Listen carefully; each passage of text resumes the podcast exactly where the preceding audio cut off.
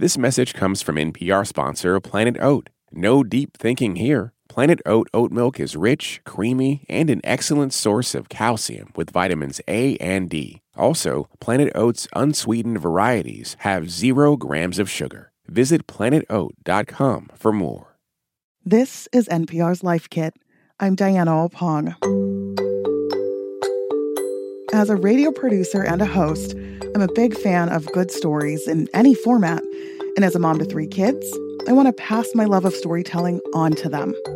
But it's not always easy to find time for reading in our busy family schedule. And let's be honest, with all the tech at their fingertips and school days filled with required reading, it's not always easy to keep their attention either, or to convince them that reading isn't a chore. I recently learned that there is so much joy and value to be found in reading aloud as a family, for parents and kids alike. It does so much to help us with stress management, hope, and resilience it's the best bang for your buck. Like I, I haven't seen anything that that gives a higher return on investment than reading aloud. That's Keisha Siriboe. She's an early childhood literacy consultant with a PhD in early childhood education and teaching who goes by Dr. Keisha. She's based in Baltimore, but has researched education strategies and student leadership development all over the world. For Keisha, the simple act of sharing your love of reading with your child is so much bigger than just literacy. It's another expression of love for your child and a tool for helping them navigate the world. That parent child bond is there's nothing better in terms of centering the child and centering yourself as the adult. Using that love relationship, use reading aloud to build a bridge that would link our children from the world we deal with today to a better tomorrow. It's a practice that creates space for deeper independent learning and exploring. We can talk about novels, graphic novels, you know, nonfiction, historical fiction, historical fact, to really delve into deeper conversations that can help us deal with the now of where we are and a door to conversations with your children you may not have expected. If we're talking about anxiety and worry, we have picture books that specifically deal with that. And then we turn that into a conversation that allows the child to tell you what worries are they carrying. Because it's one of the few spaces that just check all the boxes in terms of social, emotional health, mental health, and that's just on the child side. In this episode of Life Kit, finding the joy in reading with your kids and unlocking all the benefits a relationship with storytelling and reading out loud has to offer. Keisha Siriboe will talk us through strategies for making reading at home fun, regardless of the reader.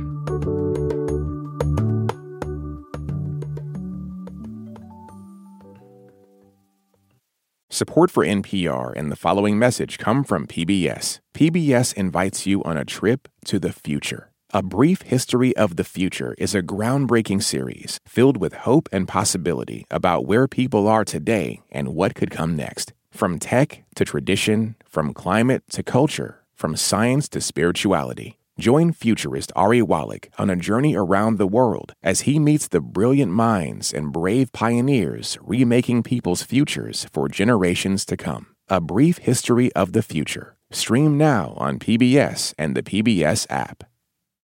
Support for this NPR podcast and the following message come from Amgen, a biotechnology pioneer leading the fight against the world's toughest diseases such as cancer, heart disease, asthma, and osteoporosis. In a new era of human health, Amgen continues to accelerate the pace of change, operating sustainably and drawing upon deep knowledge of science to push beyond what's known today. With each decade, they reliably deliver powerful new therapies to patients. Learn more at amgen.com. Why is reading aloud so vital, and why are you such a champion of it? So, we as human beings, we are structured to be social, right? And one of the reasons why I champion uh, early childhood literacy is because the first five to seven years are crucial to a child's development. All of those connections are occurring through their experiences, through their relationships. Now, in this first year of life, they're not really able to connect, oh, that word means this, this picture connects to that. No, that's not what we're really focusing on. Right now, it's about the space and the pattern and the practice and the bonding, right? I'm introducing them to language. They're watching how my face, my facial features light up when I get into certain words. They're seeing my face, you know, maybe make a different expression when we get into something that may be troubling me. And the little scientists that they are, because, you know, during that early childhood stage, everything is experimentation. And oftentimes when, you know, the children get a little older in the toddler stage, this is why you, you may find a lot of parents share this, and this is common repetition. A child gets stuck on a story and they want to read that story repeatedly. But each time you read it, you already know where the story is going because your mind is at a far more advanced stage of development. Yep. Their mind, each time they read the story, they're realizing something new. Okay. And so that's where um, my work gets to come into play because I can show adults how to expand that beyond memorization to authorship. How else can this story end? Oh, author. Start to show them that their life can be a story. Because that skill will really pay off in the future in terms of their own writing when they get to that stage. But this this blank canvas that reading aloud provides is amazing. And the type of pictures you can paint, oh. I really like that. Let's start from the beginning. Let, let's talk specifics, starting with super young kids. If you were to tell a parent what are the benefits of exposing their kids to reading at a young age, what would you say? So, the benefits of doing this when your child is under two they're so new that it's just the practice of doing it. So it doesn't really matter what you're reading. It's just you more than anything getting into the habit of reading. And as I always champion, at least 15 minutes a day, right? You create this pattern that you can easily build upon. And as your child gets more into the reading aloud, they start bringing you the book. Now understand you are not reading aloud as though this is a didactic, rigid, forced learning experience. It's meant to be joyful. Bring all the drama. Serve me sounds, serve me growls, and you know you're doing it right when their response is joy or laughter. The more appealing you make this experience, the more they'll be drawn to it. Then we get to three to five when they're getting more active, when they're running all over the place. Correct. This is where you, as the adult, needs to be comfortable with understanding, hey, that cute little snuggle bunny, now they may want to run around the room while you tell a story. Be okay with that.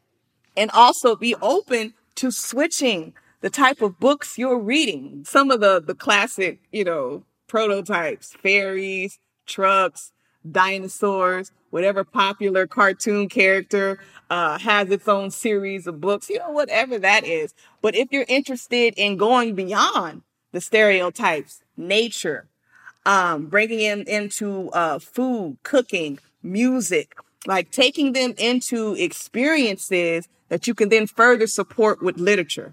You're saying things that I think are so important for parents because I think there is this idea of what reading for a child looks like.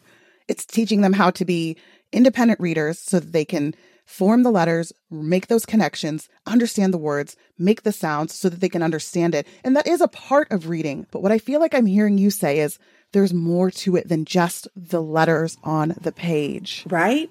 So, in terms of, you know, the global possibilities within reading, um, I sort of simplify it down into four key components talk, read, sing, play. Talk about the subject matter, you know, that you're going to be reading. Um, if it's a book about, you know, wellness, emotional wellness or meditation, given the landscape we're, you know, dealing with, maybe you want to talk about some of your uh, favorite breathing exercises. Then you want to read, you know, the children's book you have that has a character, you know, giving a story around how they engage in this and then play. Perhaps you want to play role play some scenarios. The last thing, my favorite, sing. Come up with your own song or use the wonderful resource of YouTube and Google and find some silly songs that you can really bring to life And keep in mind, it should be done with joy. It should be done in a way that bonds you and the child. Give them a little bit of control. Don't don't be the lead on everything. You know, let them pick a few things, but at the end of the day, you both should have fun with it. Now, what about when kids get to school age? What are some foundational practices you can do at home to make reading feel less like a chore when things get busy? Oh. One thing you can do across this age range is bring in cooking. Find recipes. Have a, you know, have a, a, a literacy exercise where we, you know, we have a day out of the week where we're going to make something new.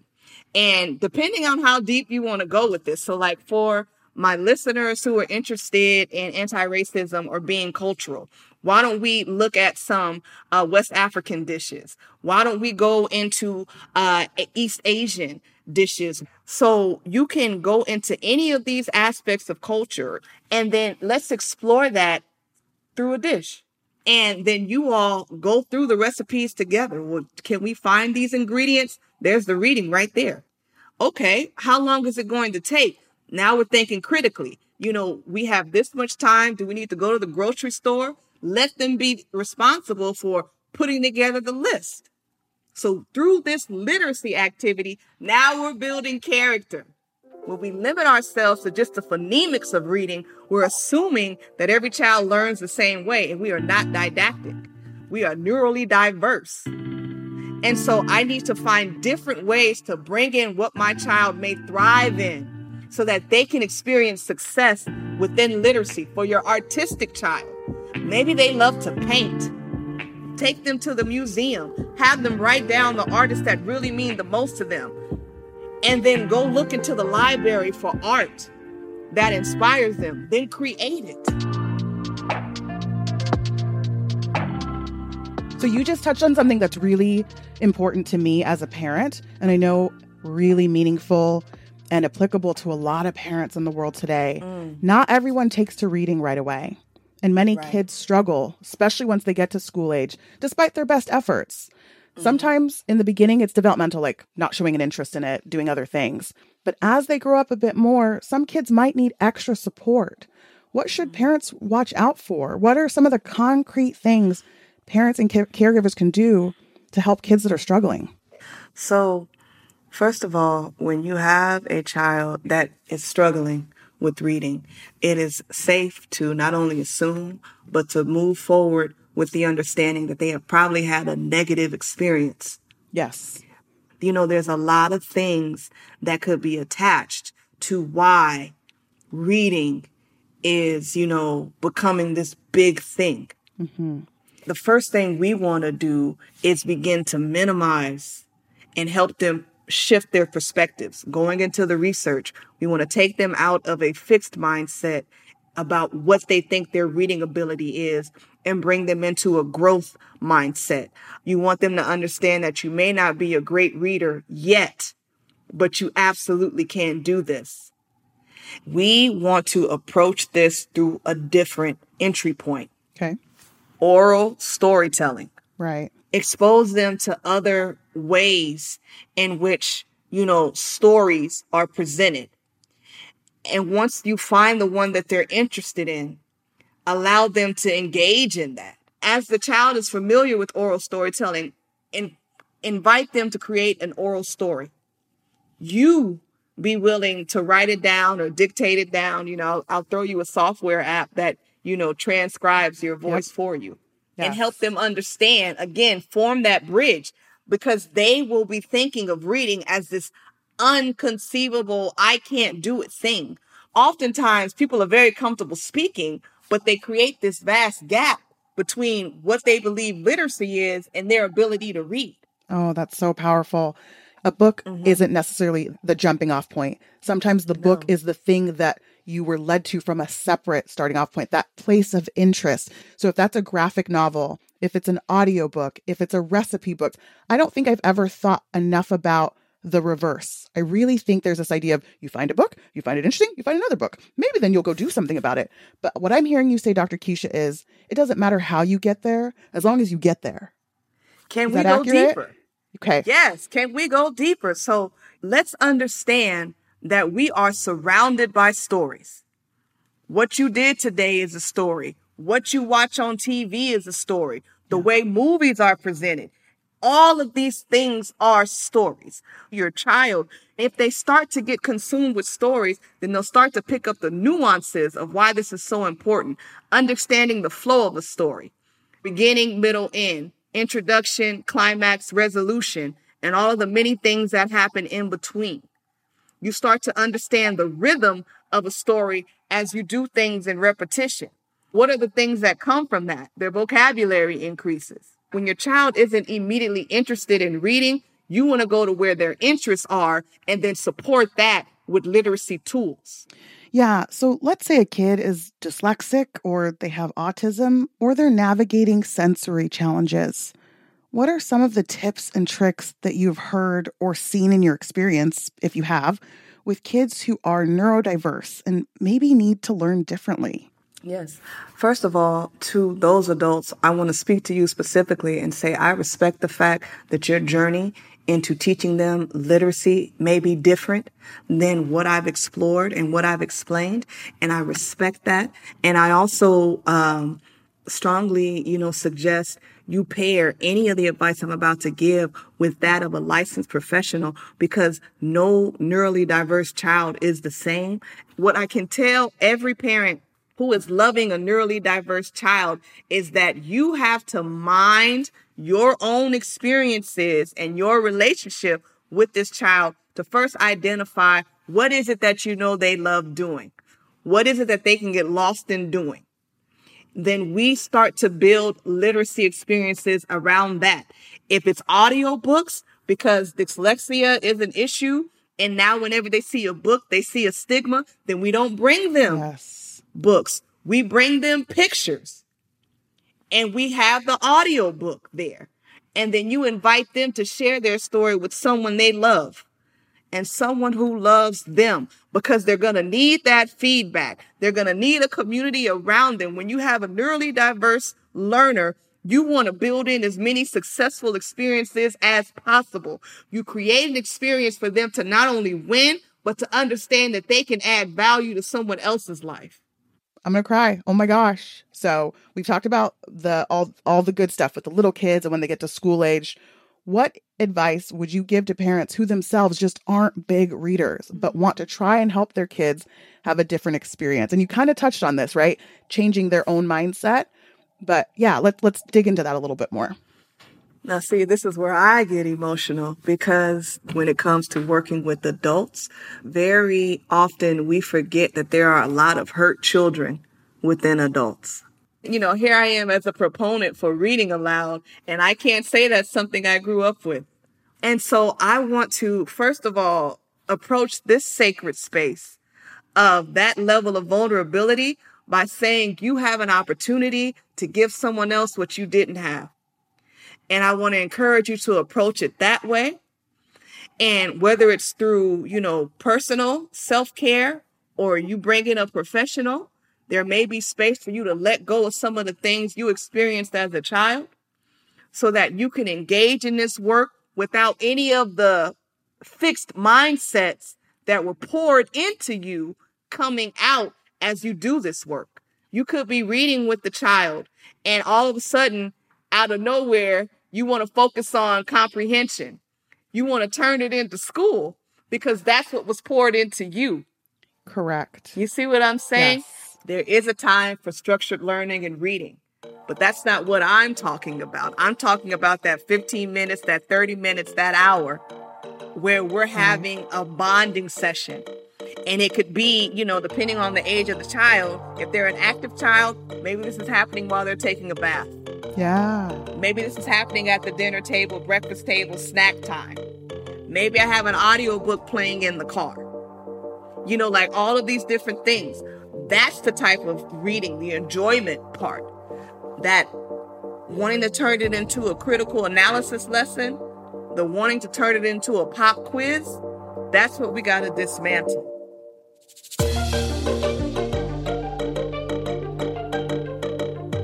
That was Keisha Siriboe. She's a Baltimore based early childhood literacy consultant with a PhD in early childhood education and teaching. For more Life Kit, check out our other episodes. We have one on how to read more books and one on how to read when you're not really a reader. You can find those at npr.org slash lifekit. And if you love Life Kit and want more, subscribe to our newsletter at npr.org slash lifekit newsletter. And as always, here's a completely random tip. Hey there, this is Katie Caton Holland, and my life hack is if you are putting on your shirt or dress and you get uh, deodorant on your dress, take a little bit of nylon, like a nylon stocking or a little nylon sock, and rub it on the deodorant, and it comes right off. Bye. You can leave us a voicemail at 202 216 9823 or email us a voice memo at lifekit at npr.org. This episode was produced by the extraordinary Andee Tagle. Megan Kane is the managing producer. Beth Donovan is the senior editor. Our production team also includes Claire Marie Schneider and Audrey Nguyen. Our digital editors are Beck Harlan and Wynne Davis. I'm Diana Opong. Thanks for listening and happy reading aloud.